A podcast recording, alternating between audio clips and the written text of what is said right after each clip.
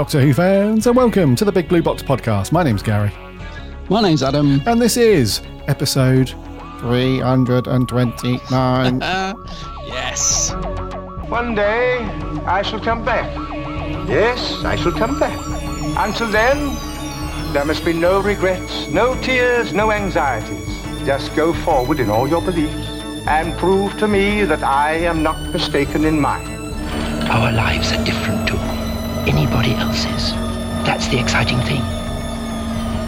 Nobody in the universe can do what we're doing. I've reversed the polarity of the neutron flow, so the TARDIS should be free of the force field now. You may be a doctor, but I'm the doctor. The definite article, you might say. The trouble with time travel is one never seems to find the time. Change, my dear, and it seems not a moment too soon. Unlimited rice pudding, etc., etc. I am the doctor! For now, for this moment, I am the doctor again. The ground beneath our feet is spinning at a thousand miles an hour, and the entire planet is hurtling around the sun at 67,000 miles an hour, and I can feel it. We're falling through space, you and me. People assume that time is a strict progression of cause to effect, but actually, from a non-linear, non-subjective viewpoint, it's more like a big ball of wibbly-wobbly, timey-wimey stuff. I could be a curator. I'd be great at curating. I'd be the great curator. I could retire and do that. I'm the doctor. I've lived for over 2,000 years, and not all of them were good. I've made many mistakes, and it's about time that I did something about that. Bit of adrenaline, dash of outrage, and a hint of panic knitted my brain back together. I know exactly who I am. I'm the Doctor. Sorting out fair play throughout the universe.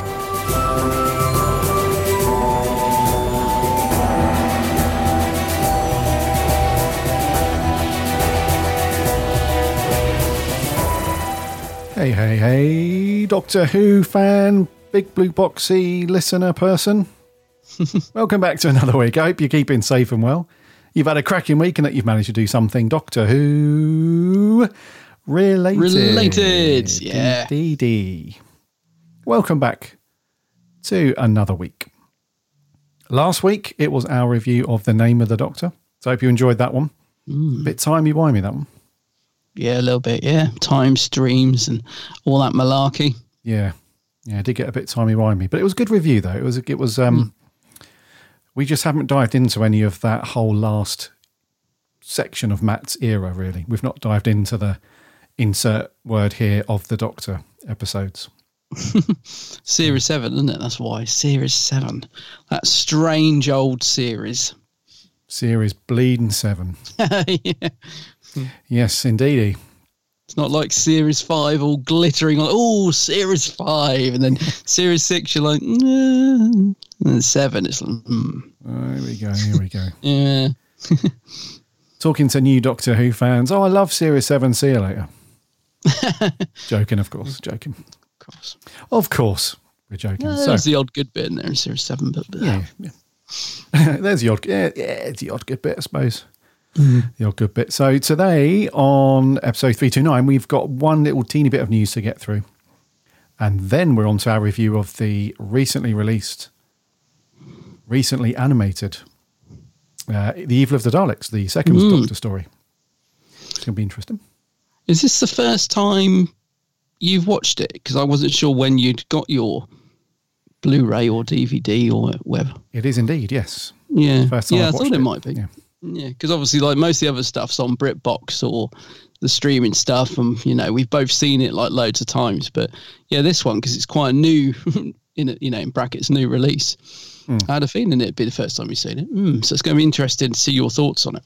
Yeah, they have Or added. hear your uh, thoughts, not or- see your thoughts. Hear Yeah. your thoughts. They've added the other ones to BritBox, like the Macra Terror and the Faceless one. You know, those. So it will probably pop up on there at some point. Yeah. I don't know when though, but Hmm. it'll be on there. Yeah. I didn't catch it at the BFI. They did. I couldn't make that one, so it would have been a different vibe. I think watching it in the cinema, of course, which is always good.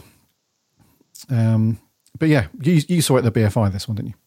Yeah, I was going. It definitely is a different vibe because, excuse me, I um, I was thinking this when rewatching it over the last couple of days. Um, you know, I'll get to my thoughts on on the story and stuff. But yeah, you know, when I come out of the BFI, we're all like, wow, you know, amazing, all this sort of stuff. And and then rewatching it again, uh, I've definitely it, it, it feels different. You know, when you haven't got that sort of group around you and um, and the whole experience watching on the big screen, I think helps and all that sort of stuff. So yeah, I've got some got some interesting thoughts on this one cool, in our cool. review. But yeah. Uh, yeah, it was good to see it at the BFI. I must admit, and that's the first time obviously I've seen it because it was the you know the sort of premiere of it. Up until then, it's just been like this seven part audio that uh, I listened to oh flipping ages ago. like it was uh, you know that's the only way I've experienced it up till now. Yeah, yeah, cool. I don't even know if there's telesnaps for this one. I'm assuming there is. There but is I, somewhere. I yeah. haven't watched them yet. Yeah, there is somewhere. I think they had that on the on the original DVD release, didn't they? I think. Yeah, uh, well, I was going to say I I know there's some cool little extras on the on the new release, and I didn't have time to watch them. Um, but I think there is tiny little surviving clips of this. I think there is, yeah, somewhere. Yeah, there's a couple of bits, isn't there? Yeah, there's a few bits. It's just a shame that, well, like any missing story, there's a shame that we don't have the uh, the full thing, obviously. But um, yeah, and I think you picked up the soundtrack to this, right? They did a really nice vinyl. Oh, that's lovely. Yeah, they did Yeah. a really nice um, one of those uh, sort of box set vinyls. Mm. Have those really cool artworks on the front. Yeah, I picked that up. Um, that was one of the early ones, I think. It was. Um, I've got that. It's really nice, actually. That. Yeah. well, the old crackly vinyl. Yeah. oh, I love that noise. I know. I absolutely love it. Yeah. it's weird for someone that's sort of so I'm so finicky about anything. Like when I'm doing my videos, I can't stand it if there's like a noise outside or next door's dog's barking. I'm like, oh god, like you know, everything has to be pristine. But I love the sound of vinyl. That it's just crackle and pop and yeah. Or not too much though. I saw like uh, a lot of people um, are moaning about that Amazon have got this gold vinyl release of the new Bond soundtrack, and every single review is like, yeah, it looks great but it sounds like uh, snap, crackle, and pop because apparently it's really bad. So not too much pop, but Yeah. yeah, just a nice little crackle, little yeah, something very comforting about it. It's yeah. awesome. Yeah. Even when Mm. some modern songs that have used it as a sample at the beginning of a track for a Yeah, few seconds. yeah. I know it's fake, but it still sounds good. I love that. That's right. So yeah, imagine putting if they've sampled it, imagine putting that on and having double, double crackle. Double crackle. Got the sample and the real. Could tell the difference. Yeah. Yes. Yeah. So I think since last week, we've had very quiet Doctor Who weeks. I know you haven't done anything, dude. You've been busy.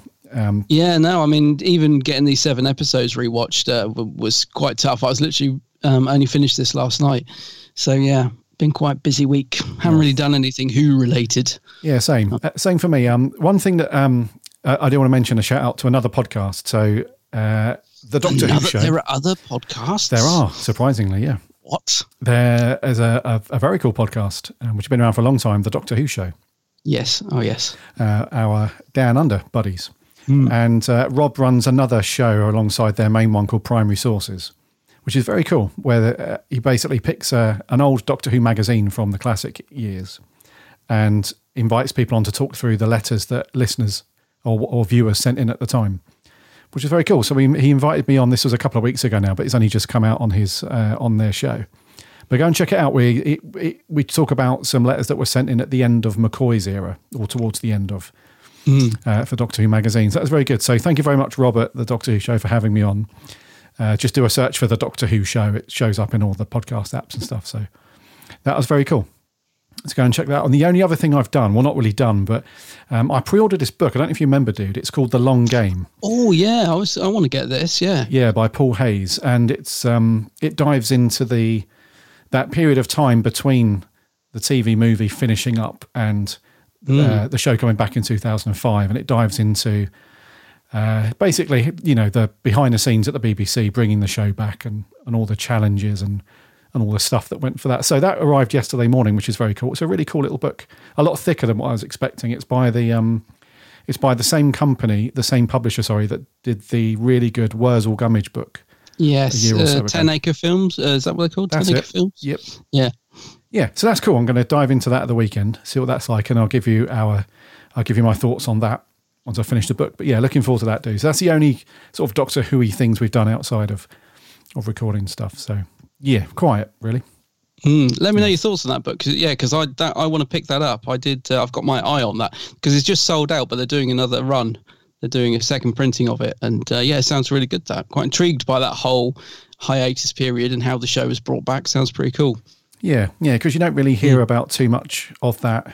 I guess you call it the dark times. It's a bit, you know, it's similar to, um, it's similar to Star Wars between when the uh, the original trilogy finished and when the prequels came back. You know, they had that whole, you know, years and years of no official f- movies coming out, but they they filled the gap with like loads of cool books and games and everything.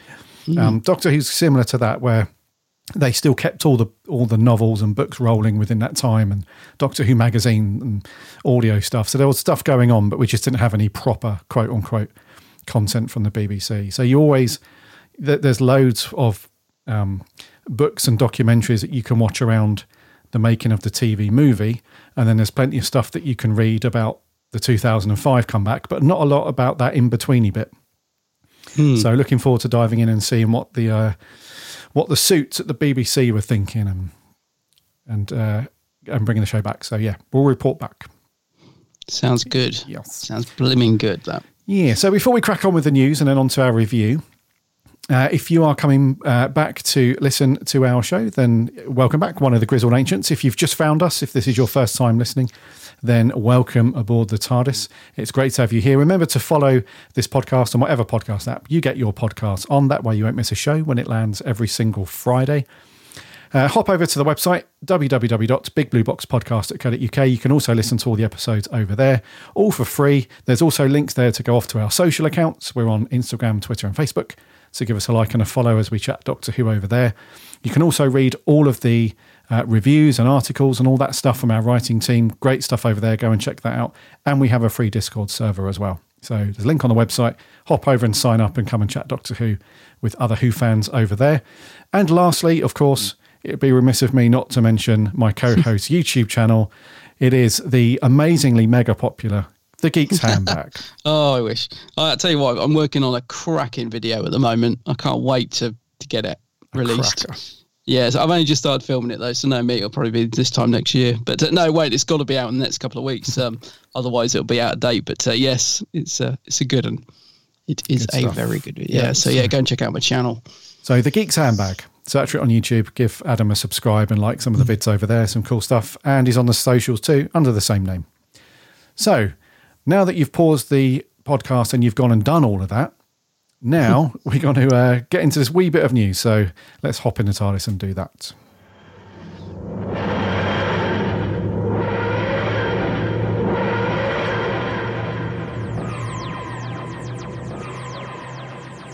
So, series 13 is almost upon us, dude. Yeah, I know. I know. It's finally here. Yes. So, if you're listening to this podcast on launch day, I guess you could call it, uh, on Friday, the 29th, then we are literally just over two days, 48 hours away, whatever, which is good. Last week, we spoke about the announcement for the episode one title, which was. Um, uh, what was it Halloween? The Halloween apocalypse or apocalypse that's of the it, yeah. Halloween thing? Halloween Apocalypse. That's yeah. the one. Yeah, yeah. We've now got the episode two title. Hit me with it. So the potato heads, dude. They're clearly the focus for episode two, and the title is War of the Sontarans. Ooh. And I should probably say we should correct ourselves a little bit that because this is a six story single arc, the BBC have labelled these as chapters. So this is chapter two. Chapter two, which right. is very trendy these days. A lot of Netflix shows and everything, they all do this chapter or book of. You know, it's not. You know, Mm. who wants to who wants to view TV shows as episodes anymore? eh? Ah, so yesterday. So yesterday. Yeah. So November seventh, which is obviously not this Sunday, the Sunday after, and we can assume, rightly or wrongly, we don't know as yet that it's going to go out at the same time as episode one, Hmm. which is six twenty-five, 25. something like that. Yeah. So what do you reckon, dude? The old Sontarans are back, uh, and the, the title is quite intriguing. So, War of the Sontarans. So that insinuates that uh, something big is going down with the whole uh, Mm. the old potato heads. And that picture, they've released Yeah. a couple of pictures, and you mentioned it earlier before we recorded that the one where um, uh, the Sontaran on the horse, his face, looks really funny. It's like he's been whacked with a massive boxing glove right in the middle of his face. But are you up for this, Yeah. dude? Sontarans? Yes, I am. I am up for it. Yeah, I I uh, I like the look of the new Sontarans. I think the so we've gone away from the sort of shiny metallic blue um, from the is it the Moffat era or RTD era? Anyway, those guys. And uh, yeah, this is a sort of much more battle armor and um, the the sort of masks that they've got now remind me a bit of this more of the classic era. Um, yeah, the face is quite funny because he looks really grumpy, and I don't know why they're riding a horse. Not sure what that's about, but but uh, yes, I like the look of it. I'm I'm I'm intrigued, and uh, you know, what's it called? War of the Sontarans. Correct. Yeah, I mean that suggests action and excitement, doesn't it? So um, yeah, I'm quite quite looking forward to this. I mean, I like the Sontarans anyway. You know, this they've had some great stories throughout the Doctor Who's tenure, um, and they've had some not good stories as well. I know a lot of people feel like they've become a bit too comedic at times. I think mainly due to Strax and the way he was written. Even though I I find him quite funny for the most part, but I, I do get why people would like to see them back a bit more sort of kick ass. And these look like they are going to be like that. We'll see. But um, yeah, I'm excited for this, mate. What do you think? What do you, what do you reckon? I'm interested. What do you reckon interested to the to mask? Because a lot of people have been a bit The mask. Um, unsure about the mask. I think they look pretty good. Yeah, it does look pretty sweet. I like that they've kept it fairly. Um, uh, they, they've kept it true to the the classic stuff. You know, they haven't altered it too much, uh, which is good. Um, it does look a little bit. I don't know. I think just because the way this uh, the actor's face and the way they've put it on his face, it looks a Mm. bit baggy. That makes sense. I know what you mean. Yeah, Yeah, yeah. Uh, but it's not. That's that's probably not a bad thing. It's all good. Uh, I think it's cool. I'm more intrigued to see how the Chibnall era, Chibbers specifically, has handled Sontarans because Hmm. back in the classic years they were they were um, very serious and up for it, and there was no joking around. And then in the RTD era, they were and the Moffat era, they were a bit more comedic. Yeah, definitely. I'm yeah. not just talking about Strax because that was very on the nose comic relief. I'm talking about just them in general in the episodes that they were in. They just seemed a bit more, um, yeah, not not as serious and, and as much as, as, as threatening as they were in the classic years. So it'll be Mm. interesting to see how Chibbers handles these. If he goes back to that very much, uh, you know, they mean business, or if it is a bit more lighthearted and you know a bit more comedic. So yeah, can't wait, dude. Can't wait to. It's really it's it's exciting, isn't it? When we've got new Who just round the corner, Mm. and the hype train's getting a bit faster all the time, and yeah, yeah, it's going to be good. Good, good, good. I was going to say I can't remember the Sontarans name, but do you remember so long ago? But we watched that Sarah Jane episode, which had a a new Sontaran guy in it, and I remember we both liked him. We said he was he, he, he had a good balance between quite comedic but also quite scary. Um, I don't know if RTD wrote that episode, but uh, yeah, he was a good Sontaran, and we Yeah. had Staal uh, from you know from the Tennant era or whatever. But yeah, Yeah, I think that was um that story was the last Sontaran. yeah, I remember we liked that one, didn't we? Yeah, I think so. I think uh, it was Kaagh. That's it, Kaagh. Yeah, Yeah. yeah. Seem to remember we liked Kaagh. Kaagh. yeah. So, hmm. what are your what are your at the moment right now with the trailer and and the promo pics? I mean, gosh, we we've gone from nothing to about a million promo pics, which is great. but it's uh, it's been yeah, I, I I'm amazed how many pics have been released by the BBC. Uh, just in the last couple of days, they seem to be really throwing out the promo pics um, at the minute. It's as if like Chris Chibnall's uh, dropped his suitcase and all the pictures have fallen out, and he's like, "Oh no, no one's supposed to see all these promo pics we've spent hours taking." Uh, so yeah, it's amazing how much how many pics we've got recently. So where are your excitement levels right now for Dot Two? Because you know it's a couple of days away as we record that we're going to get new here. Where where are your excitement levels? Are you hyped? Are you sort of thinking, yeah, yeah, well, are you up for it, or are you just like, well, hmm, it's on Sunday? Where are you? I'd probably say I'm about eighty-five percent oh, that's pretty good. excited. Yeah, That's pretty good. yeah, yeah. I think the thing that's that I'm most looking forward to, dude, is to not have this. Um, it, it, it feels like it's all in, if that makes any sense. So with the past two series, Chibbers is floated in between writing the odd episode, which hasn't gone down too well for us, you know, in our opinion. and uh, and it's been littered with other writers, and some other writers have done a great job and everything. I feel like this one, Chibbers, is because he's wrote all of it and he's only had a guest writer come in for some of it. I feel like he's just gone all in one huge story, and Mhm. with these chapters. So that's I think that's what's intrigued me and got me excited the most out of everything. Yeah. In reality, I suppose it should be the Doctor and um, you know some of that stuff. So I'm not sure about I'm not sure how Jodie's going to come across just yet. I don't know. Oh, I don't know, but I am excited, dude. I'm, I'm definitely excited to see what they do with it, and it and uh, everything that they've done in the in the marketing stuff, which you're absolutely right, has weirdly all just come really late in the day in one huge big. And there was some something floating around on on Twitter or um, on one of the um, message boards in the last couple of days that um, some of the episodes are still being edited now. oh, really? Yeah. Um, so I think they're still tweaking it and you know fitting Really against the clock. Yeah. Yeah. So um, so yeah, it, it's obviously all hands on deck, and like I said, Chibnall's just like all in. Like I'm just going to do this one huge thing. So we'll see if it pays off or not. But um, I'm around 85 percent. Dude, what about you? Yeah, no, I'm I've gone from about sort of not really having any excitement to being quite excited to be honest. Um, yeah, I'm I'm really looking forward to Sunday. Um, I love it when we've got new Who to review as well. It's just quite exciting to have something fresh uh, that we've both never seen before and get our opinion on it. So yeah, I'm really looking forward to reviewing it next week as well. But uh, yeah, my excitement levels are about eighty percent at the minute, which is about the same as you. So I'm um, looking forward to it. Yeah, That's cool. Cool. yeah. Yeah. Alrighty, let's put Series 13 out of our minds for a second then. Oh, actually, just bring Ooh. it back for one second because I've just remembered something. Have you seen the, the clip of Dan? They released a, a tiny little clip of Dan answering the door and telling his mate not to throw eggs at him. Did you see that? Yes, the little trick or treat thing. Because that's the first glimpse we've got of Dan. Um, I thought he immediately. I thought, oh, actually, he seems quite fun. He, I do feel like he's going to be the sort of light relief uh, character, you know, which we thought he would be. But um, acting wise and just the way he delivered the humour, I thought was pretty good. So that again has got me. Uh, you know, it's a little bit of relief. I think, okay, looks like he could be good. Um, what did you think?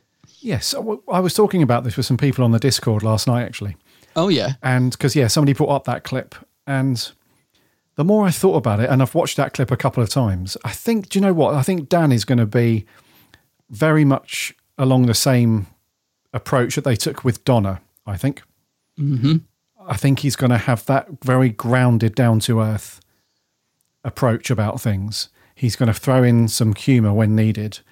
And obviously, well, I say obviously, it doesn't look or feel like from the stuff we've seen yet anyway that he's going to be gushing over the doctor every five minutes Yeah, yeah, and all that Mhm. stuff. So I think it's going to, I think it's going to bring a lot of Donna Noble vibes to the story. I think. That would be good. Yeah. A lot of people mentioning Segun's music. Uh, he's getting a bit of a battering on Twitter saying the music didn't fit the scene because it's quite a comedic scene and the music was really sinister and it was kind of one note again.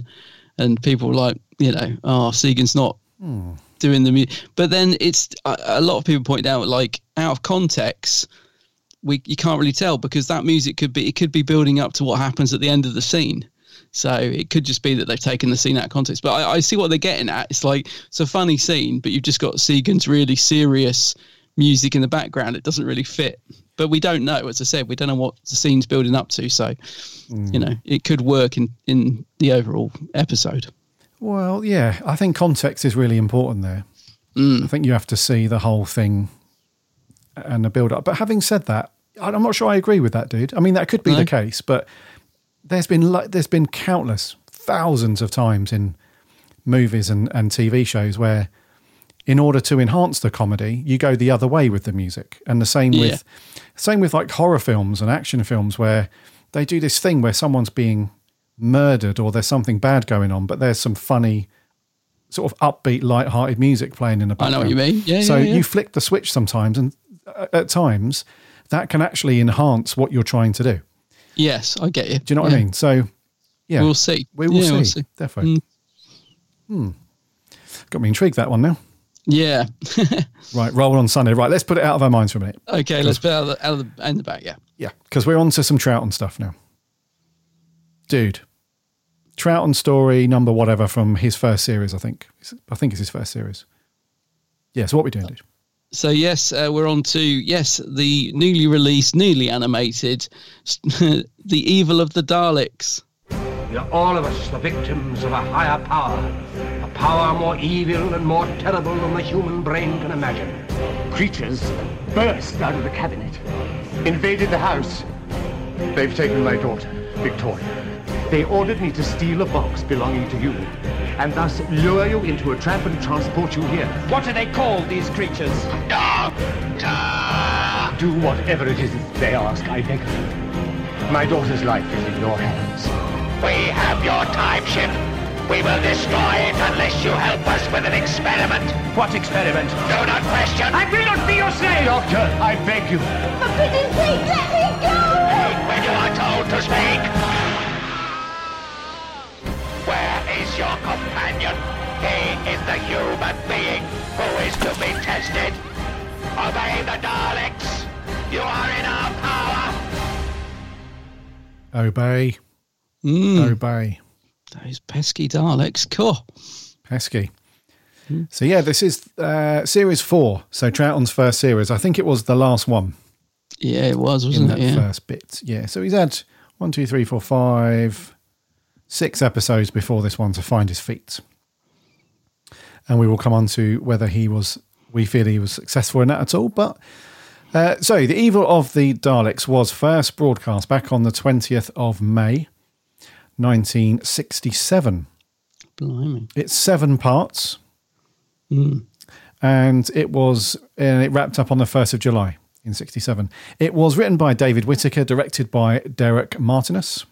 Martinus, Martinus, and stars Patrick Troughton, Frazer Hines, and Deborah Watling. And the synopsis is the Daleks draft the second Doctor, uh, Doctor into distilling the human factor in order for them to understand why they have always been bested by humans in the past. Once implanted, it will make the Dalek race invincible, supposedly. Jamie's faith in the Doctor is stretched to the limit as the Doctor appears to be collaborating with the Daleks. The Doctor has a few tricks up his sleeve, though, uh, but then again, so might the Daleks. Mm. Don't they always? Don't they Mm. always? So the pesky Daleks, as you put it, then. What do you reckon to to the evil of the Daleks? Evil does. I'm. I got to be honest. I'm so intrigued to hear what you think of this because um, this story has, is a bit of a holy grail, isn't it? Like people really hold this up as a absolute belter. It's one of the best Dalek stories, the Dalek story to end, or Dalek stories, and all that sort of thing. Um, so it's got a lot to live up to, and I'm I'm really intrigued to hear whether it did that for you because. Um, up until now, obviously, we've only had the audio, and I, I listened to the audio a long time ago and, and thought it was good. Um, and then obviously we got the animation and went to the BFI to watch it. And I, when we come out of that, we were saying how good it was. And we'll talk about the animation itself a bit later, I'm sure. But um, it is, yeah, it's definitely uh, one of the best animations we've had in, in a while. Um, but the story itself, so at the BFI, I absolutely loved it. I thought it was, you know, brilliant. And we were all gushing about it when we came out. And I was like, uh, yeah, the animations really brought it to life because you know listening to it on audio, you can sort of trying to piece together what it would looked like in your head, and now we can finally see it. And uh, there are scenes like when the Doctor's riding the Daleks, which is really funny, and it's great to be able to actually see that rather than just hear it. So it's brought scenes to life, and I was really quite impressed with it. And I was like, yeah, it's as good as I thought it would be. And then I'm watching it again over the last couple of nights. So I watched it uh, two, two, and three. And um, I've got to be honest, although I like it and enjoyed it, I, I kept I did get to the end of it and feel like it is good, but it's not. I, I do feel it's a bit overrated. Like it's not like the most amazing Dalek story. And I think if you talk to a lot of people, they really hold it up in high esteem. And uh, that's not to take away that it's a, it is a good story. And uh, I, and I think one of the things that really elevates it is the Emperor Dalek. I think that that's why a lot of people love it because he's so awesome. You know, when the Emperor Dalek comes into at the end, and it's it's really iconic. Um, so I think it's good. I really think it's a good story, and I like it. But I I I have to be completely honest and say that watching it again last night, um, it's it is padded. Seven episodes. You know, I was finding myself getting quite bored in places. Like there's a lot of repetition. There's one bit where the Daleks talking to Victoria, and I remember thinking this in the BFI. You, I, I, don't know if they just used the same animation clip or if it's just a scene that repeats, but I wasn't sure if that was a mistake at first. I was like, is it just repeated a scene? So there, there is a lot of um, scenes like that where they go out of a room, they go back in the room, then they go back to the same room. Um, it, it definitely would have benefited, I think, from being a four or, or six parter. It it does feel way too padded in places uh, for me, um, which is why I I saying I consider it to be a little bit overrated because I just think seven episodes is is too long for the actual story itself because it's good once we get into the heart of it, like what the Daleks are trying to do and, and all the stuff that happens after that. But uh, yeah, what rewatching it again yesterday, if I'm honest, I got to be honest, there was a there was a bit too much um, uh, repetition and uh, although I got to the end of it and still thought it was good, I it wasn't as quite as good as I remembered, if you know what I mean, uh, from the BFI experience. You know, watching it just by myself, it just felt like yeah, there's a lot of padding in this actually. So I, I think it's good, but maybe a little overrated. Hmm. Overrated, eh? Yeah, only because it, it is upheld by so many fans. It's like this amazing story. Like people really love this one, and I, I do get why to an extent, but I don't know. I don't think it's all that. if I'm being completely honest, like it's good, but it's not. Like I wouldn't put this up there with Remembrance or Genesis. I would I would prefer those stories over this one if I'm honest. Even Power, I think, might be better than this one, in my opinion. Okay, interesting. Mm, yeah, but that's not to take away the fact I do think it's a good story. Yeah, no, I agree with you on that, dude. It's uh, it's a it's a very good story it's a very good story. It just doesn't suit seven parts. Is my issue. Can I just quickly ask what what were you expecting before you watched it? Because obviously you you must be aware that fans absolutely love this mm. story and rave about it and stuff. So did you go into it with quite high expectations or, or not? I I did in a way, yeah. Yeah. I did in a way, yeah, yeah. because uh, because I've spoken to a, so many people that think it's a, like you said, it's they it's it's held in high regard. Mm. Um, yeah, I sort of naturally went in thinking, okay, this is obviously going to be a, a, a, really good one. Mm. Um, but I, I do think it's good. It is a good story, definitely. It's good, but I wouldn't say it's the best Dalek story from the classic era, and it's certainly not. It certainly has its pacing problems. Yeah, um, yeah. I mean, why? It's an, it's another one of those things where this could have quite comfortably, really comfortably, been a four-parter, let alone seven. Mm, yeah. You know, and um, but I get why they would.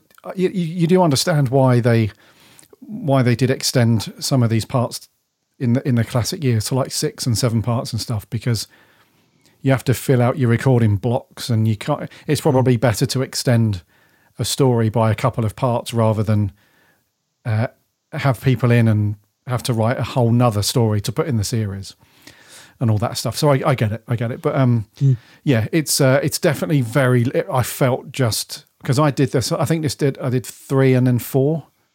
Mm. I think it's the way I watched it. And then when I got to the end, I felt like, wow, that was a that was a slog. mm. I felt I felt at the end, um, uh, not so much boredom, I don't think, but more just. Um, it, uh, yeah, there's definitely a word to describe this, and it's a mixture of boredom, overrated, good, not as good as what people I think say it is. Long, but not too. Do you know what I mean? There's, there is a word out there, mm. I'm sure, that would describe it. But um, I just, I just didn't think afterwards. Right, that's now a ten out of ten Dalek story. Mm. You know, so yeah, it was good, just a bit long.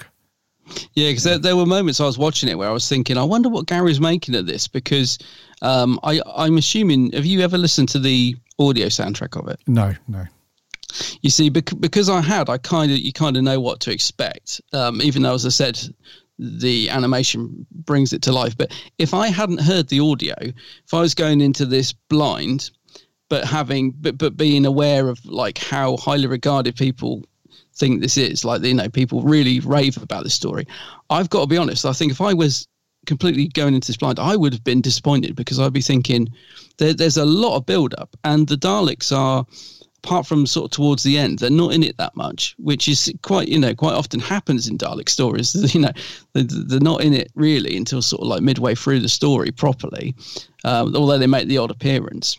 Um, so I think if I was going into this cold, I would have been thinking, what's the fuss about? Like, there's so much, like, it's a really odd setting for a start. You know, it's sort of mostly in this weird old mansion or house or whatever and the Daleks sort of keep going through this funny old cupboard to you know to get to wherever they're going and stuff.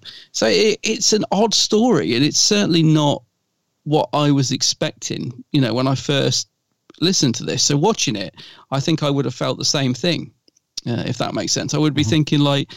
I don't know if someone says to you, like Evil of the Daleks, oh, it's the most amazing, brilliant Dalek story. Oh, I can't believe it's missing for the archives. Oh, well, you know, it's such a travesty. You're expecting like something really epic, and this story really takes its time. It, it, just, you know, it just plods along, and the Daleks come in and they're doing a bit of experiments. And there's some, don't get me wrong, there's some really interesting stuff like the Doctor working with the Daleks. Troughton, it's interesting that it's his first uh, series because he does feel a bit different in this. Like, in a good way. He's like, the, you know, he's really having a bit of a blow up with um, poor old Jamie. a couple of times he has a doctor really lets loose, and it's not often we see the doctor getting cross like that. The second doctor, sorry, I should clarify, mm-hmm. not the doctor, the second doctor. Mm-hmm. It's not often that we see him really losing his rag like he does with poor old Jamie in a couple of these scenes. And it's that I think that I mean that in a good way. I think it's interesting to see that side of the doctor because it makes you feel like he's under pressure and you know, we don't often see him go get so cross. So, you know, there's lots of good stuff going in. It's interesting to see him working with Daleks. This whole idea at the time as well, I think would have been interesting that the Daleks are trying to get the human factor, which did then, of course, remind me of um, Daleks in Manhattan, which we reviewed recently. I think I'm glad we reviewed that only only a few weeks back because I don't know if I'd have made the connection. Uh, right. Otherwise, but that's quite a similar idea, isn't it? The Daleks trying to do something uh, like that. Um, but obviously, back then, this is a much more new idea, so I think it would have felt more fresh, mm-hmm. if you like. Um, so yeah, there's lots of interesting stuff going on, and you get Victoria introduced, even though she doesn't really get to do anything. Bless her. Um, yeah, and you got Jamie having a bit of a punch up with uh, Kemel, which goes on for too long. Do you know what I mean? But there, there is some good stuff. Yeah, there's lots of good stuff going on. I do, I do like the Daleks in it. I think they're quite they feel quite menacing, which is what I always want from a Dalek story. Uh, there's a good scene near the beginning where they sort of pop up behind that guy looking in the mm-hmm. uh, safe in the wall or whatever he's doing. That's cool. Um, yeah, I don't know. I'm just so conflicted on it, really. Like, I like it, but I think, like, what's the fuss about? It's just a good Dalek story. It's not this holy grail that, that it's made out to be. Yes. No, I agree on. I agree with exactly that. It's a bit of a conflict because on one hand, in certain points throughout each episode, it does feel like a really good, well put together. Even even watching it animated, it still feels like it's a really well put together, really good story. Mm. But then it just gets, uh, it very very quickly goes into this sort of down a few gears. Yeah. Very quickly. And then it stays like that for 10, 15 minutes at a time. And then something will happen and it'll be, um, that's that's good in a way. You know, it's natural, I suppose. You wouldn't want it to be sort of, you know, rocking at 110%, you know, all the time. It'd be exhausting. And, you know, that would be the opposite problem with pacing then. It would just be too much. Um, but when it does go down, it's one of those things where it really goes down. Mm. Like it's really, um, like, and I think it's, I can't imagine what the, the direction was like. Maybe, well, hopefully one day these will turn up somewhere um, from a collector or something like that and we'll be able to see it. But in terms of the the animation style, that just by its very nature is static all the way through. Mm. So um, we'll come on to the the animation in, in a minute um, and what we feel about that. But yeah, so the story story wise stuff. Uh, there were some scenes where the Daleks were really, really well written and really good. Mm. Uh, and that sort of flipping the coin uh, and they've they've explored this a few times in different stories where about the Daleks um, having more of uh, a personality or having emotions and things like that. And when you have those three Daleks that have been implanted with the quote unquote human factor by the Doctor. They're absolutely hilarious. Like they're just Yeah. such a. It, they were done so well, Mm. and it's a really good. Um, sort of like the antithesis of the the regular Daleks, I suppose, especially the big Emperor Dalek, who's just so badass, like just cutthroat, He's ruthless brilliant. Yeah. really cool. Like th- that sort of stuff. The, the way they went from one end of the scale for Daleks being just completely evil, as the title of the story suggests, to the other end of the scale, where you've got these three Daleks, a bit like sort of school children in a way, and they've.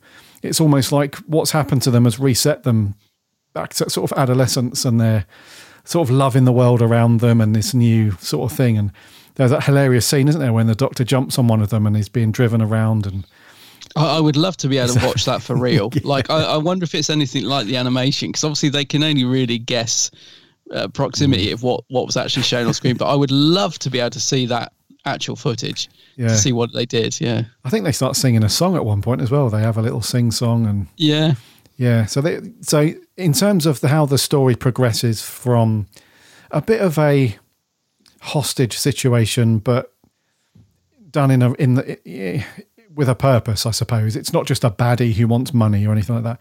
Mm. They're they're doing it because they've been told to. The doc, the Daleks have said, look, you need to draft in the Doctor. You need to lure him in. You know, we'll take the TARDIS and you know that'll bring you you know because they know that the doctor's the only one that can successfully sort of execute the plan i guess. So you know and the kidnapped daughter which is you know so it it, it goes from that kind of simplistic story and it progresses quite nicely into a whole conflict between the daleks and and uh, there's a couple of wild cards as well isn't there? The um the character uh Maxtible he's a bit of a wild card in the story because um, you, you're not really sure. We'll come on to him in a bit more detail, but you're not really sure of his motives at some points. And then he obviously loses his marbles towards the end. And there's another character as well who is also being controlled by the Daleks until the Doctor removes the thing from his neck. Um, I think his name's Terrall. Was it Terrall? Yeah yeah. and uh, yeah, so it progresses like through that, and then it sort of culminates. Um, I know we normally jump ahead early, so we're going to do it again anyway. But the ending, did you feel like the ending was another quick wrap up, like we sometimes get with these long parts, or sorry, Yeah, multiple parts, more than four? Um, it does wrap up a wee bit quick. Yeah, I think that's the problem, isn't it? You re- when you get the last sort of the second half of part six and part seven, when you're in the, you know, you you're with the Daleks and the Dalek Emperor and all that stuff, you're thinking, oh, I wish they'd brought this in a bit sooner because I'm surprised the Doctor didn't want to have a look in that funny cupboard. Like he's by it all the time, and surely the Doctor's curious nature would be like, why do the Doc- Daleks keep going in here? What's in this room? Um, I, I wish we could have got to that a bit sooner because, uh, like you said, like, I love the first couple of episodes. You know, I love all the stuff where the Doctor's uh, following the guy to the garage and he finds the matches. And uh, then they go to that funky '60s club, and him and Jamie are having a chat. And all that stuff's great. And I, I, this is one of the things I love about early classic Who, is that the Doctor uses his brain to to solve things. Like in those scenes when he finds the matches, he sees that the matches have been teared out. So the from the left side, so the guy must be left-handed, and then he wo- works out where he will be because it's on the matches packet.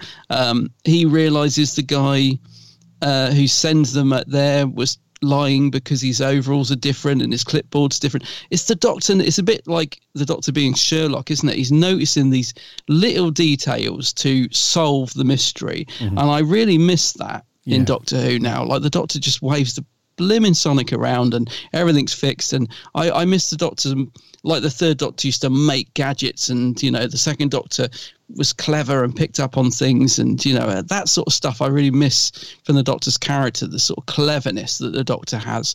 Uh, inside, and I think that's you know what I loved about the beginning of this story was just the the second Doctor being so blimmin' awesome, uh, and and trying to piece all the puzzle together. So I love the beginning, love all the stuff at the end, but I agree it does wrap up um, too quickly. And I feel like, yeah, if it had been sort of squashed together as a four parter, would have been so good. You know, you could have had that awesome couple of episodes at the start, big old massive Dalek battle at the end. Because the, the episode seven is brilliant. you know, and I, I, I think that might be why so many people love this story because it really is great. The final episode, all the Daleks like kicking off and explosions, and it's it's a you know it's a good wrap up.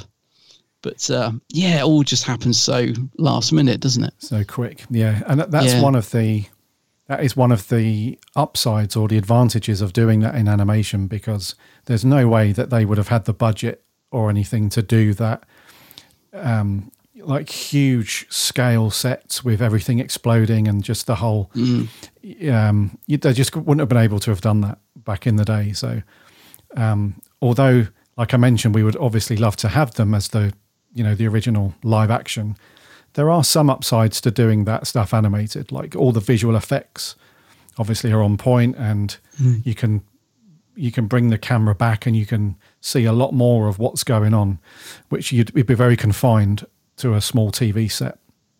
Um, but that last episode as you mentioned episode 7 that is pretty badass. It's like got loads of like you said it's all kicking off and there's a battle between the um, the the uh, what would you call them? The three daleks at the doctor oh um, yeah, you know what i mean Well, I like yeah, those Dalek Daleks. Omega and uh, and the other two. yeah, Um, alpha beta and omega yeah so those ones they um they have a kickoff with the regular daleks the emperor knows that you know something's not quite right and he's like right you know as you know typical dalek fashion it's like kill them all just you know exterminate um yeah and it goes nuts and then you have that um pretty heartbreaking scene where Maxtible's still obviously off his Oh, he's lost it. Yeah, he's gone crackers. yeah and he pushes um uh is it Kemel? Kemel, yeah, Kemel. poor old Kemel, yeah. yeah he pushes him off the cliff bless him I know. I didn't like that. Thought he was a No, cool I character, like. Camille. Yeah.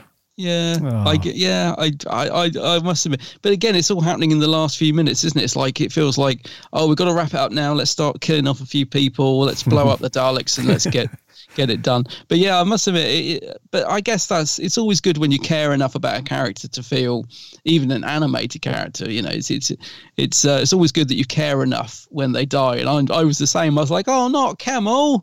Oh, didn't want didn't need didn't want him to go off a cliff. Yeah. Like Maxtible, yeah, push him off. it's it's unintentionally funny as well, isn't it? When he's going kill, kill, kill, kill, kill. just push him off the cliff. But yeah, not poor old Kemel. No, and Kemel, uh, oh, yeah. Victoria. I mean, him and Victoria. Have a, you know, there's a few longing looks, isn't there, between Kemel and Victoria? So she's probably heartbroken. hmm Yeah. But all that happens, like we're saying though, that all that happens in the last 10 minutes, really. Yeah. Um, and it's quite a big consequence as well that you're. I'm not sure how viewers would have taken this back in the 60s, um, even though we've already had a couple of Dalek stories under a belt at this point.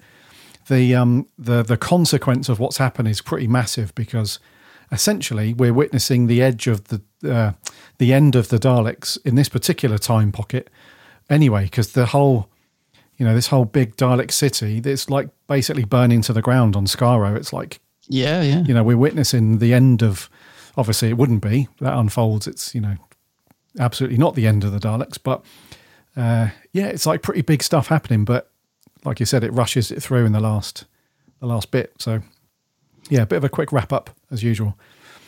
Um, so in terms of story, then, um, like I said, it sort of transitions into this hostage situation, and we find out what the Daleks are about, and they're in and out of the cabinet every five minutes, and all that stuff. And then it progresses to these newer Daleks, and then they, you know, a bit of a civil civil war scrap thing towards the end and stuff. Um, before we get onto the characters, then the animation. So there was a Yeah. lo- there was a lot of um, there's there's always been this thing with with the the recently animated classic stuff where there's been a combination of different studios doing the animation for some of them and the quality varies between the stories like between the faceless ones the macra and and this one and the other one that they did what was it um fury no what was Fury it? from the Deep. yeah, it's fury yeah Fury in the Deep, yeah. um, some fans really prefer some style of, of animation. Others just really, t- to the point where I've seen tweets of fans like, I just can't watch it. I cannot watch it like this sort of thing. This one, then, how did you feel about the animation on this one?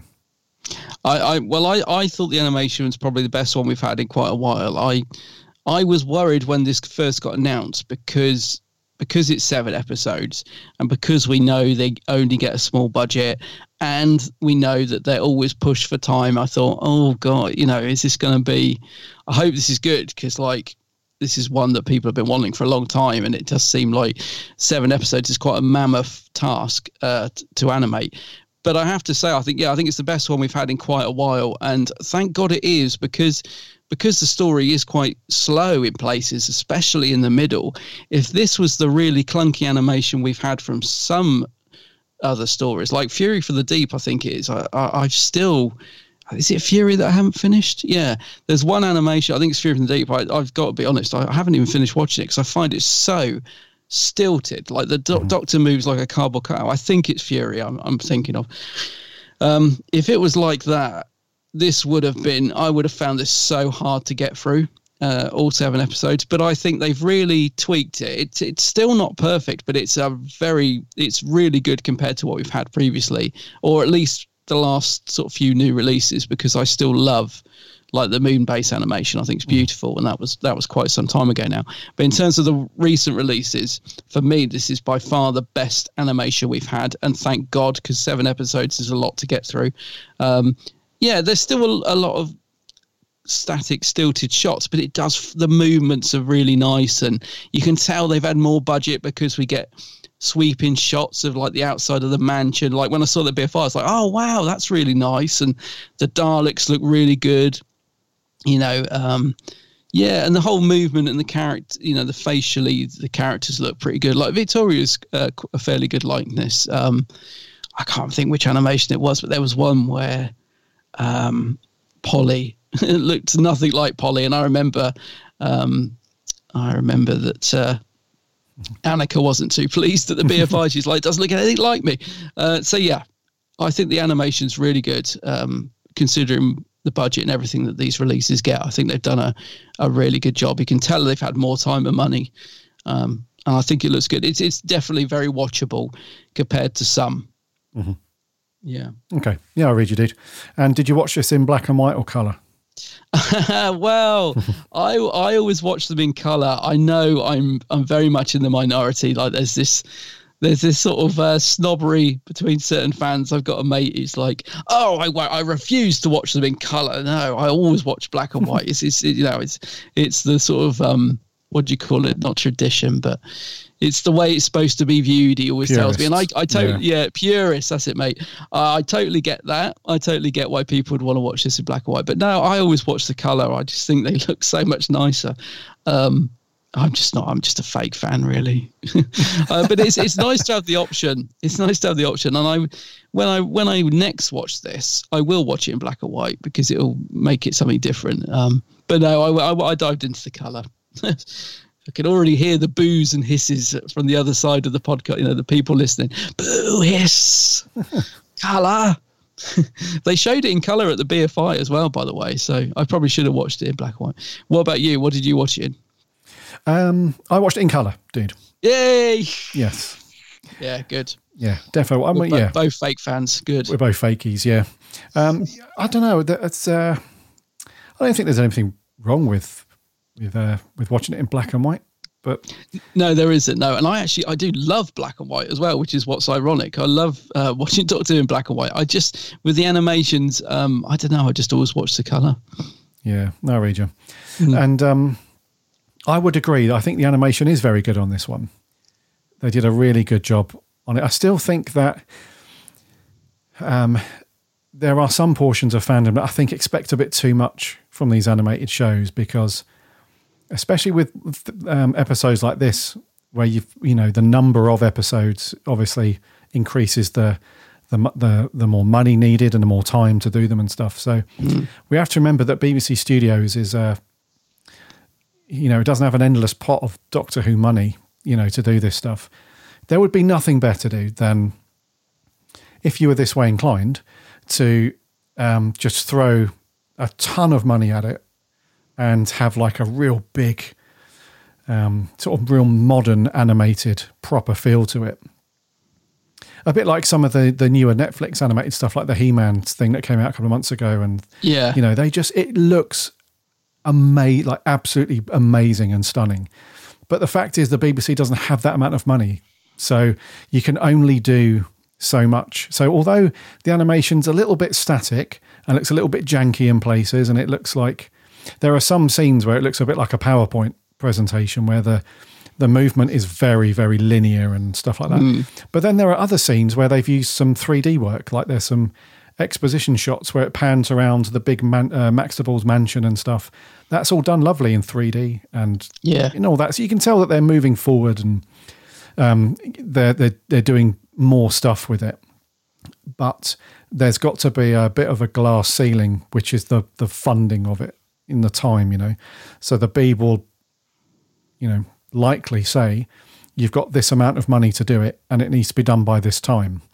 So in that case, you've you work with what you've got. So I think they did a really good job with it. And like you said, there are worse animated stories uh, than this one. So yeah, I think this one's pretty good. Definitely. Mm, is definitely a progression, isn't it? You can definitely see a progression in the um, animation style from from this from from previous ones.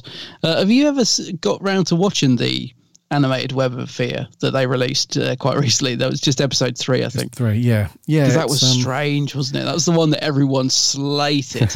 um, but I, I, I mean, it wasn't great, but I didn't mind it because it because it had movement to it. I think that's the thing. I'm not too worried about the likeness of characters and all that too much, as long as it's got movement in it and and you know, and, and I find it watchable. What I can't stand is when. And I think that's my problem with Fury is there's so many shots where there was nothing happening. So it's just like it wasn't even zooming out or it was just a shot of a room. And I was thinking, God, we've been on this shot for what feels like, you know, a minute now with nothing happening in it at all. No movement. It's really static. And the characters sort of move very statically as well. So although people slated the Web of Fear one, I thought, well, at least it's got a bit of movement to it to keep keep you invested. Yes, But that that's the one people really, you know, got their knives out for, wasn't it? Mm, yeah, true. And that, I think maybe it comes down to a little bit of artistic direction as well and some design Mm. choices. Because if you're the director of these things or the producer or both, whatever, I guess there is a question to ask yourself and fandom, which is although we're using modern technology to animate this, it's still an old classic Doctor Who story. So do you try and emulate that whole low budget um, production thing that they had to deal with at the BBC back at the in the day, or do you just go all out and try and make it look like a modern animated thing? So I think there's a bit of a design decision to make, um, which is why it probably feels a bit slower and a bit more static in places, even for an animated thing. Um, because I think if you were if you try to do if you try to implement modern filmmaking animated styles to it and stuff, you'd end up with something looking like a Pixar film to a degree. You wouldn't have that amount of money and time, but you'd end up with looking that was like, you know, the pacing's just doesn't fit the tone of the story, I guess is the best way to put it. So, yeah, Yeah. it's interesting, the old animated stuff. I mean, how many have they got left to do? I mean, there's what, four Oh. or five stories, maybe six left to animate fully. Yeah, I was going to say. I mean, I've got the Galaxy Four um, BFI thing next weekend actually, so I'd be interested. I don't know if it's the same team, but I'd be interested to see how that compares because I think that's only four eps. Uh, I think it is anyway. But do you find it jarring having different animates as well? Would you prefer if they just stuck to one team? Because I, I find it slightly jarring uh, because there is such a difference. I think in the style. Like if you look at the Web of Fear Ep three animation compared to this, they're completely different. um, So I find it a little bit jarring as well. I don't. I, I guess the reason for it is to try different companies and see which works the best, or maybe it's a budget thing. I don't know, but um, I kind of I don't know if I want them to stick to one or not really, but because they might stick with one I don't think is good. Because that's the thing. Everyone's got a, you know, some people prefer certain animation, don't they? Yeah, I think I don't think it's too jarring because you're you're watching two completely different stories. Yeah, I So- see what you mean. Yeah, yeah, So it doesn't really that doesn't really bother me to be honest, mate. It's um, yeah, and if you try and go down that road of making all of your animation consistent look and feel, then you you run the risk of um, um, not allowing other studios or other animators to work on it and bring something new and fresh to other stories. You know, it's just going to be the same, same old, same old with every animated release. You know. Yeah. Well, as I said, yeah, I don't know if it's the same team doing Galaxy 4, but it'd be interesting to see uh, how that holds up next week. Well, just out of interest, when did you last watch the Moon Base? because that really I haven't watched it for a while, but that really sticks in my mind as being a nice, uh, well animated. I remember really liking that. Um, I might give that another watch actually.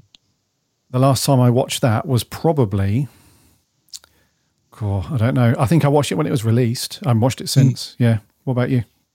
Yeah, no, it's a while ago, but I, I just yeah. yeah. I just remember really liking that that style, and I've no idea Mm. which company did that because I think that one of the it might even be the one that, you know the Wallace and Gromit people that went bust Aardman. or whatever. I don't know. It might have been them. Yeah, not sure, but yeah, that was a good one. But yeah, I'll um I'll report back next week.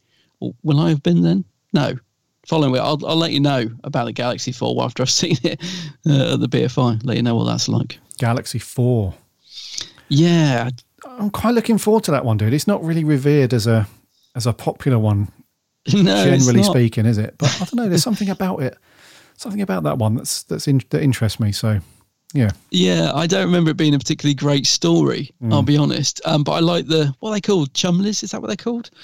The funny little robot thing is um, only because as a kid I saw a picture of them in a book, and for years wondered what the hell they were.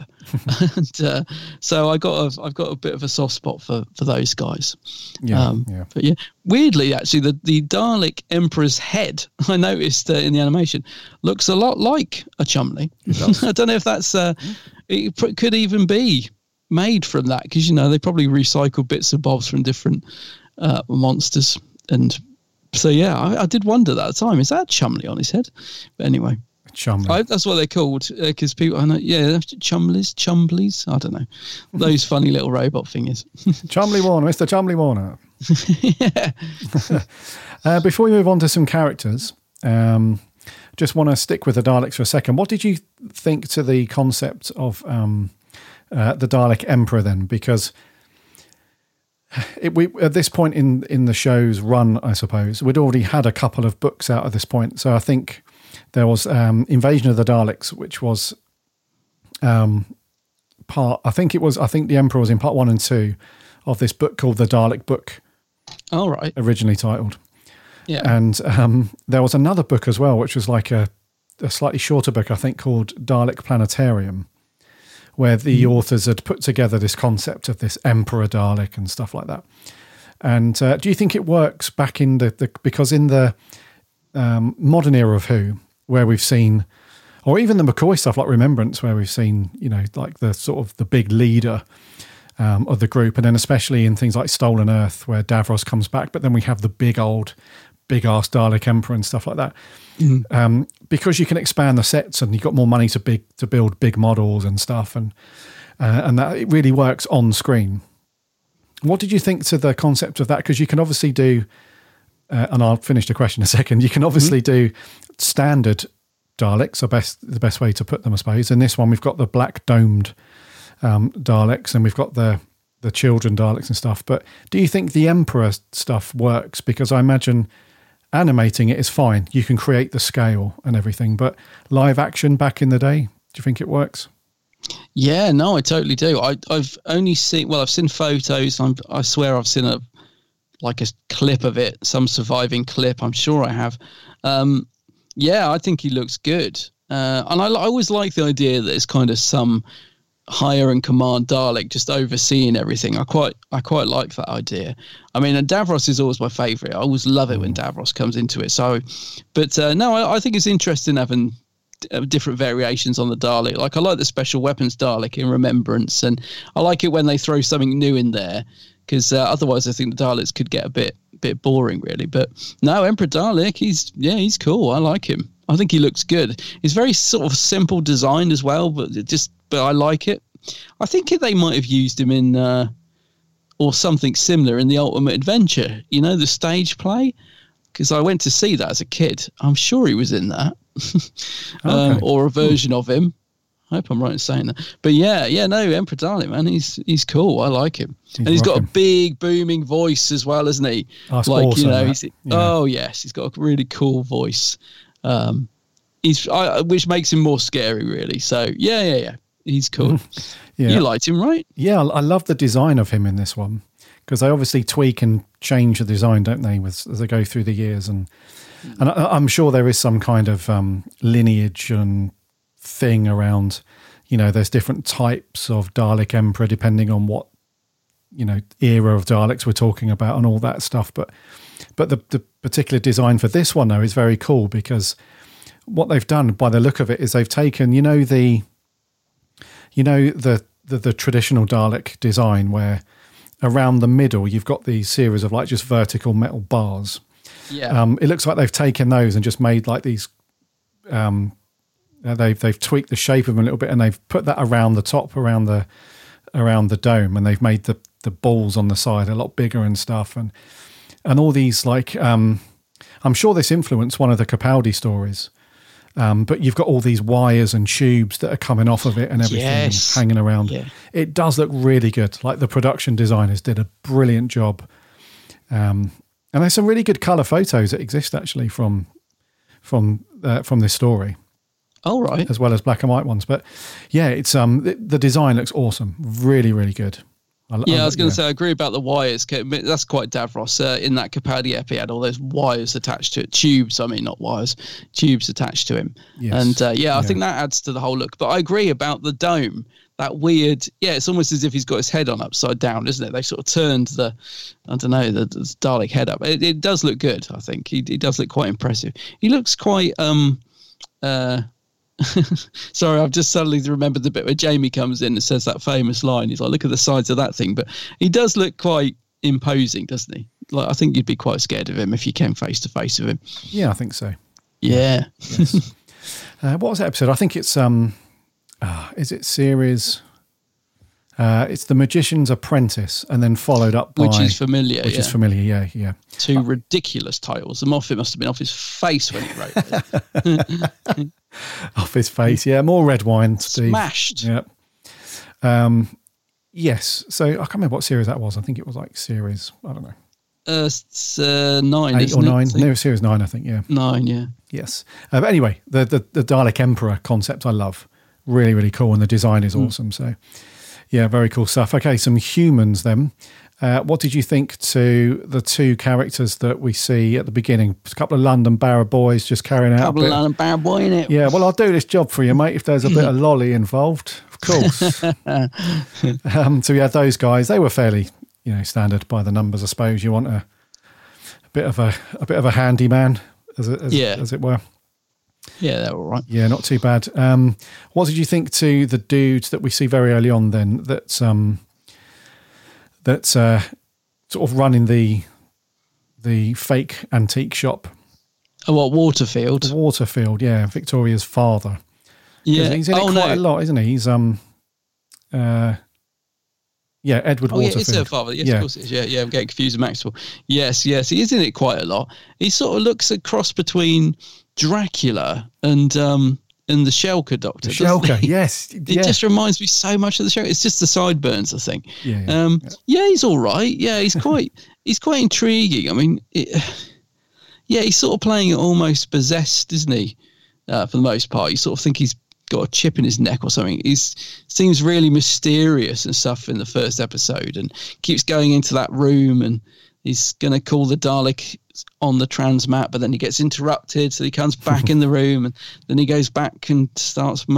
You know, operating the transmat again.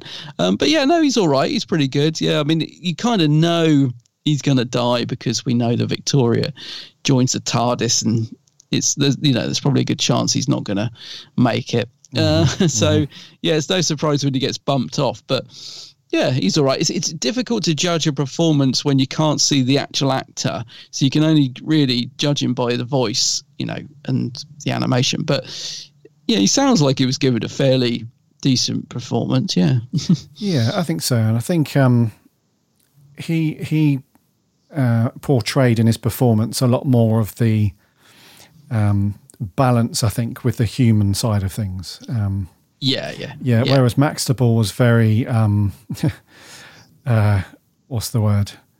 Uh, almost Dalek, actually, Mm. in his in the way that he delivered things and um, the way that his kind of motive for doing things. He's just out for the money, basically, the money and the power, right? Because um, this whole turning rock into gold and, and all that stuff. Um, so he's a bit more ruthless and a bit more, um, you know, even though he tries to come across as uh, a bit human. There's a bit the scene with him and, and Waterfield actually where he's like, "Why are you shouting at me? Why are you getting angry?" He's like, "Uh, "I didn't bring these things here. This is nothing to do with me." And I've I've kept up my end of the bargain and told you what I was going to do, and blah blah blah.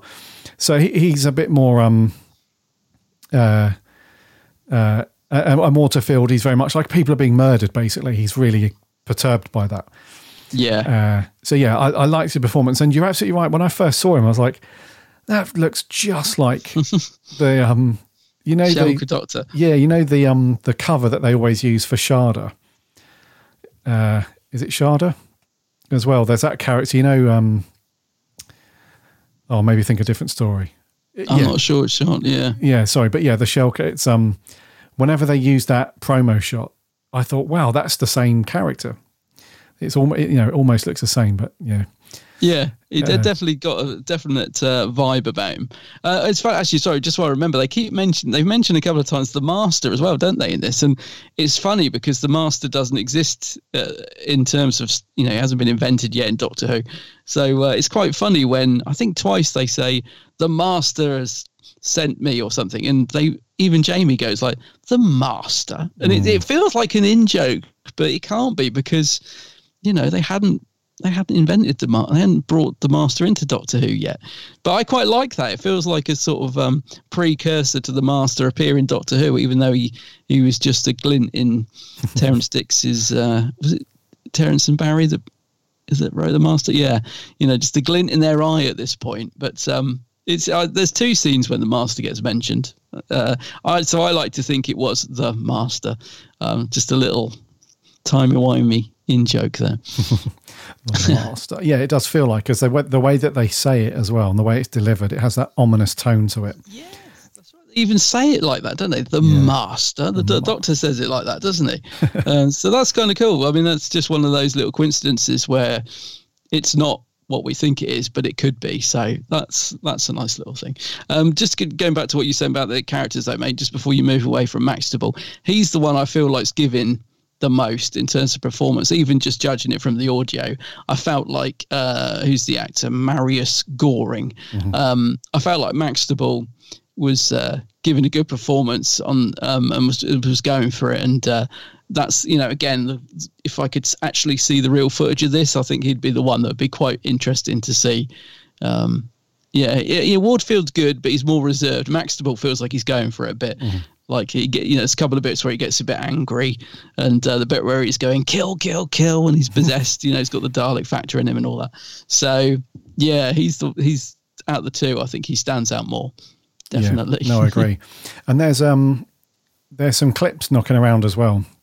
Or if you've managed to watch episode two, which is the only live action uh, that survived when it was um I think a private collector had Mm. bought it at a car boot sale along with episode three of the faceless ones weirdly yeah and uh, if you look at any of those clips or there's also some behind the scenes footage knocking around as well which i think they put as a special feature on another story. I can't remember which one, but um, yeah. So there's a there's a if you manage to watch any of the live action stuff, then um, uh, uh, Marius Goring, he's really intense. Yeah. in those scenes, yeah, it's um. There's one where he's puffing away on a cigar, and it's you know almost in the other actors' faces, and he's right up close to them, and he's he's got one of those he's one of those quintessential old big boomy British voices and stuff. Um, yeah, and it's really intense to watch. Uh, so um, the animated style obviously is a bit toned down. It's a bit more, uh, you know, as you expect. But yeah, good performance from him though. Yeah, really yes, good. yeah, I felt like he he was good. Yeah. Uh, what did you think to? Um, there was a couple of other people that were sort of knocking around the house a little bit. You had uh, Maxtible's um, uh, wife, I think it was Ruth Maxtible, um, played by Brigit Forsyth, and uh, uh, and then you had the maid that was looking after Jamie and stuff, and uh, she gets shouted at by Terrall. He really lays into her at some point because she's like, "I can hear Victoria," you know, and he's you know, you know, he's losing his mind at that point. You know, he's on the knife edge because he's being controlled. Um, you know, he's trying to fight it and he's he's knocking him around a bit, but uh, those two are okay. Those two are okay. Okay, I mean the maid's a bit like, "Hello, sir, I get you a drink now," and all that sort of stuff. She's she's all right. Again, I think she's given a, a quite a nice performance in terms of the era this this was made, if you like. yes, yeah, um, but yeah, just expected, I suppose, is that what I'm, you know, the the maid character is exactly what you need in that character, and then Ruth, she's a bit more of a. You feel like there's something going on, but they never really explore it. I think she's Mm. having an affair with with Terrall. I think because there's a Possibly. scene where she's like, you know, come on, let's leave, let's go away together, and he's like, no, I can't leave. Something's going on, but it wasn't too bad. yeah, yeah, not too bad. Yeah.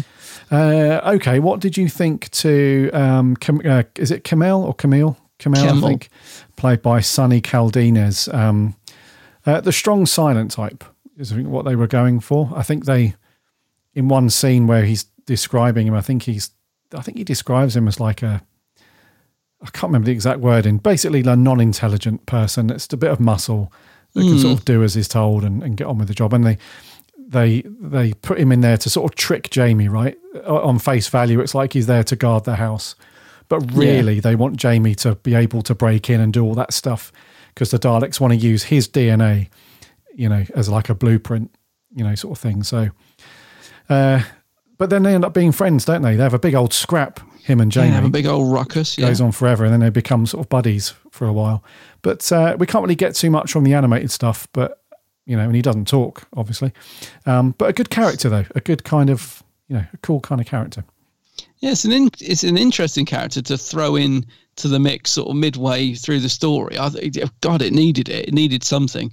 Um, so yeah, I, I like Kemel. Uh, it's really hard to judge whether the actor was good or not because we can't see or hear him. Uh, but the I like the way he's been animated. Uh, I like, like the look of him. Is something a bit different, Mm. and um, yeah, it's an, it, you know it's an interesting character. It's something a bit different. The fact he's a mute, uh, the fact that we think he might be bad because he has a f- to begin with because he has that fight with Jamie, but then we realise he's a good person at heart and he wants to rescue Victoria. So, so yeah, he's an interesting character, Kemel. And uh, as I said, it's always good when you like someone enough that you care when they die in terms of characters on TV. So um, I definitely didn't want to see Kemel die, and it is sad. So yeah, yeah, he's good. Yeah, yeah, same, same. Mm. It was sad when he died. Really sad. Yeah, because he'd saved Jamie a couple of times with those booby traps in the house, and That's right. Oh yeah, I forgot about all that. Yeah, yeah. saved his ass, and then for his troubles, he ends up getting pushed off a cliff. pushed off a cliff. There we go. Yep. right, main cast then. When I say main cast, Deborah Watling then as Victoria. Uh, obviously not a companion at this point, so we can't really criticise for her not being given enough to do or not enough to do or just running around screaming. Um, she was a prisoner basically for most of it. So, uh, but there is a slight difference between how she is in this one to when she is a companion, because at the end she's effectively orphaned, and you Mhm. know she goes off with the Doctor and Jamie and stuff. And I think from um, the next series onwards, uh, and the next story, which will be the Tomb of the Cybermen, right?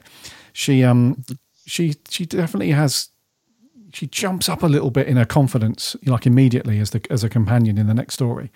But in this one, she's just a bit, and this is not a bad thing, but just expectedly, just a bit sort of flat. Yeah, I was going to say she she doesn't really get anything to do, and uh, the, I love Deborah Watling, but the the character of Victoria was often written to be quite whiny, very you know screamed a lot and all that sort of thing.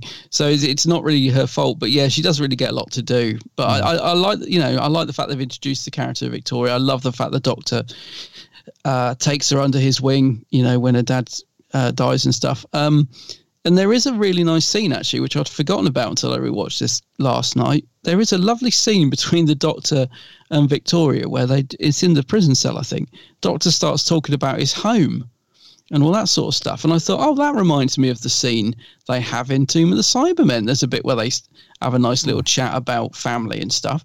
Um, so that, that was a nice scene between the two. And when she gets scenes like that, I think Deborah's brilliant. And her and Pat, are, you know, I love the sort of the relationship between the two of them. So, yeah, sadly she doesn't get a lot to do in this one, but she it's weird because she is quite central to the story as well. So, mm-hmm. yeah, but yeah, she's good. I think you're right. She does have better moments in, in other stories. Yeah, definitely. Yes, for sure. Yeah. Yeah. Frazer. Frazer's Jamie. awesome. Oh, Frazer's great. And blimey, poor old Jamie. I mean, he gets knocked out, thrown on a chair. He wakes up, looks out the window. He's just getting himself. Oh, I'll have a cup of tea. Maid brings a cup of tea. Oh, that's better. I feel all right now. Turns around, gets clobbered on the head again. Straight back to being like. I mean, he has. It. And then the doctor's having a go at him and shouting at him and. And then there's a sort of trust issue, which is really interesting, where Jamie's not sure if the doctor's, you know, been Dalek uh, Dalecified.